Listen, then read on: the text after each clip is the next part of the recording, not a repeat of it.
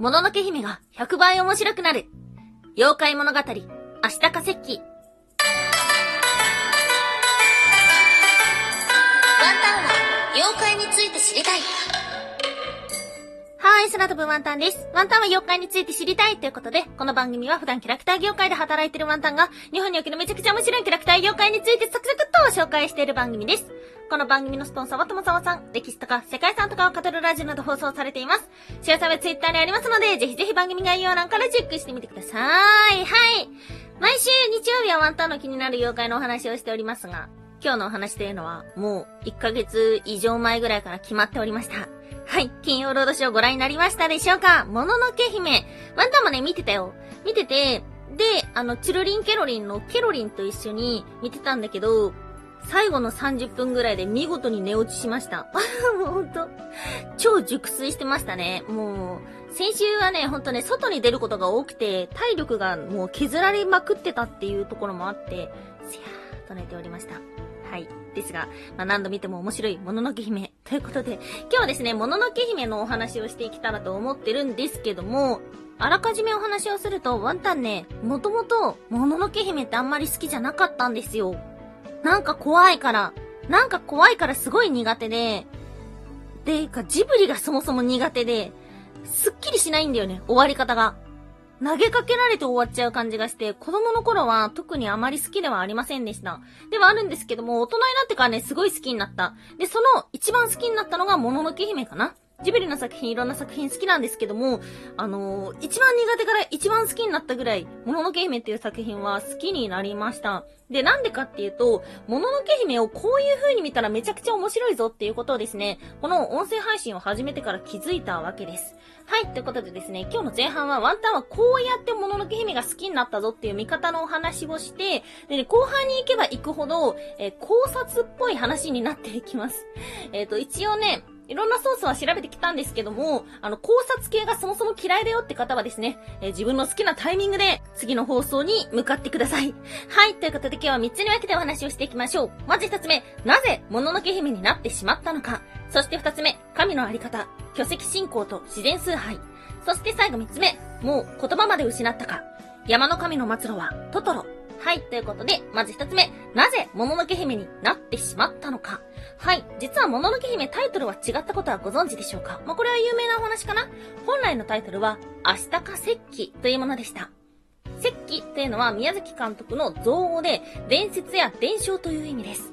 はい、ということなので、実は、明日か伝説っていうのがこの作品のタイトルでした。もののけ姫のイメージボードによると、草に埋もれながら耳から耳へと語り継がれたこの物語のこと。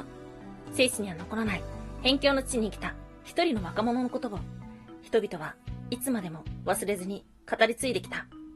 明日かと呼ばれたその若者が、いつしか大々しく勇敢だったかを、残酷な運命に翻弄されながらも、いかに深く人々や森を愛したかを、その瞳がいかに住んでいたかを、山に生きる忍耐強い人々は、辛い暮らしの中で、繰り返し、繰り返し、子供らに語り継いだのだった。明日かのように踊り、明日かのように生きよ、と。はい、途中長かったんですけども、まあ、辺境の地に明日かというものがいて、勇敢で人々や森を愛した者がいて、で、子供たちに明日かのようになりなよ、と言い伝えていったよっていうのがイメージボードの中にありました。作中、明日かは、東の果てよりこの地に来た、と言います。えー、明日かというのは、まあ、東、おそらく東北の辺境の地の王子でした。明日か最初の方、明日か彦と呼ばれてますよね。この彦っていうのが、まあ、王子の意味です。明日かは東北にいたのですが、たたり神に呪われてしまいました。で、たたり神は西から来たということなので、西に旅に出ます。その中で様々な妖怪と出会っていきました。例えば、明日かを呪ったたたり神、これね、妖怪の土雲に姿がそっくりなんですよね。で、土雲だったりとか、あとは小玉とか、えっ、と、妖怪で言うと山犬、症状、大だらぼっち、獅子神様ですね。で、あと、妖怪としては登場してないんですけども、烏帽子の集落っていうのが、たたら製鉄の文化がありました。で、たたら製鉄といえば、という妖怪がいます。それが、一本だったら。たたら製鉄というのは重労働で、そしてすごく熱いので、片足が、まあ、傷んでしまったりとか、目が傷んでしまったりということで、一本足の妖怪のようだ、なんていうふうにも言われていました。なので、実はこの中にたくさん妖怪が出てきます。この物語、アシタカ伝説だと思ってみたらどのような話なのか。1、アシタカ彦が土雲に呪われて国から追い出されます。2、一本だたらの里に行きます。3、3という病の女に出会います。4、病の女と協力して大だらぼっちを救います。5、一本だたらの里で生きていく。はい、すごくわかりやすいなと思いました。あ、もののけ姫って妖怪物語なんだっていうふうにワンタンは思って、それですごく面白くなったんです。ただ、この作品は、アシタカ石器として世に出ませんでした。鈴木敏夫プロデューサーにより、アシタカ石器じゃ売れないよということで、勝手に予告を流して、もののけ姫になったのです。その結果、この物語というのが、もののけ姫という病の女さんと、エボシや人間たちの対比物語のように見えてしまった。ということ。なるほどなと思いました。これでよくわかんなかったんですよね。当時は。はい、そして今日の二つ目。神のあり方。巨石信仰と自然崇拝。はい。ということで、こっからはですね、ワンタンが個人的に注目してもらいたいポイントのお話です。アシタカが自らの髪の毛を切るシーンありましたよね。で、これ、何に向かって髪の毛を切ってるか、覚えてますか？はい、アシタカの目の前にあるのは、岩でした。実は、この世界は、まだ巨石信仰が残ってる時代です。ただ、巨石信仰って、結構古い時代のものなんですよ。始まりは古墳時代っていう風に言われてて、終わりは明確ではないんですけども、少なくともアシタカのいた東の辺境の地では、この巨石信仰があった。しかし、西、このタタラバっていうのが、えモデルになってるのが島根県の菅谷だたらっていう風に言われてるんですけども、まあ、とはいえ、島根かはわかんないんですけども、で、えエボシたちっていうのは銃を持ってるので、かなり時代差があるわけですよね。で、もののけ姫っていう作品を、自然を破壊する人間とそれに起こる神って、まあ、ざっくりその通りではあるんですけども、ちょっとこの巨石信仰っていうものに注目してほしいなと思ってるところです。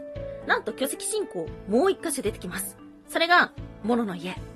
モロの家って大きな鳥居のような岩ですよね。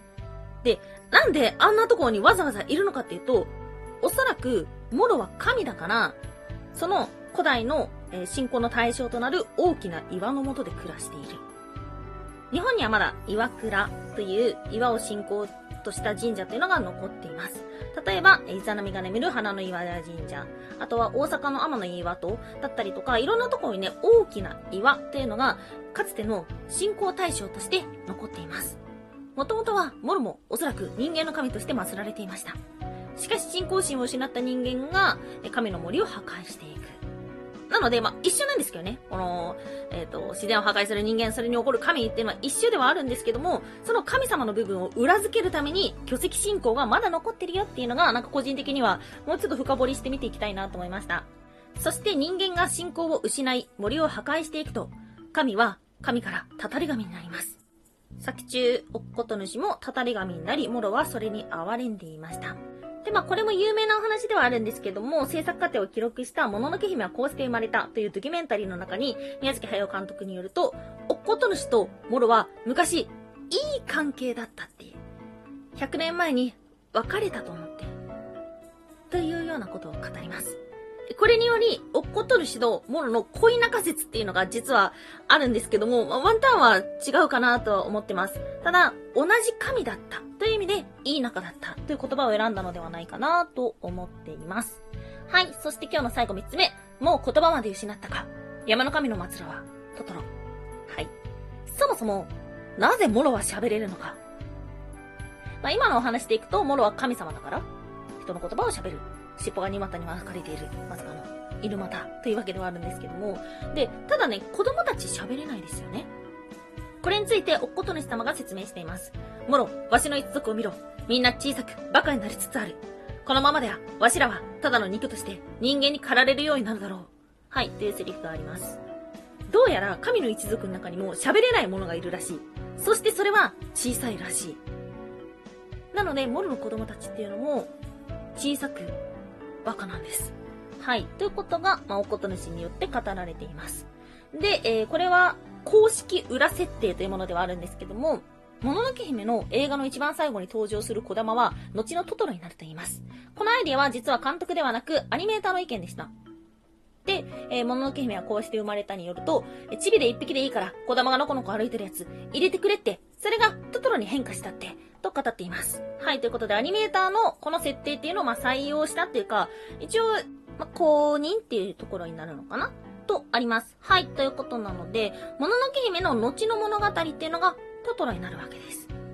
興味深い対談がありました。2016年 LINE ライブで鈴木敏夫を、押井守、そしてドワンゴ創業者の川上さんの対談によると、トトロについて監督から、かつてトトロ族っていうのがいたって、それが太古の昔、人間とトトロ族が戦うんですよ。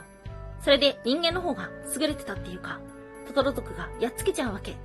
その中で生き残りがいたんですよ。はい、とあります。なので、かつてトトロっていうのはトトロ族という、えー群れでいて、そしてそれは人間に滅ぼされた。しかしその中に生き残りがいた。これが映画のトトロ。もしかしたらトトロ族はもののけ姫の時代では、もろやお骨主のように知能が高く喋ることができたかもしれない。そしてその姿はもっともっと大きかったのかもしれない。はい、というのが伺えるような、えーところでした。はい、ということで、まあ、後半に行けば行くほど、えーインタビューから考えられる考察的な要素になってきたので、まあ単純にね、物語楽しみたいよって人からすると、まあ脱足だったのかなとは思うんですけども、まあ個人的にはですね、この中のその巨石信仰が残っているっていうことと、えっと、タタラバとのその時代の差があるっていうのは、なんだか歴史的に面白いなと思いました。はい。ということで、今日も時間いっぱいになってしまいましたね。いや、ジブリ祭りお疲れ様でした。はい。ということで、今日もお聴きいただきましてありがとうございました。以上、空飛ぶワンタンでした。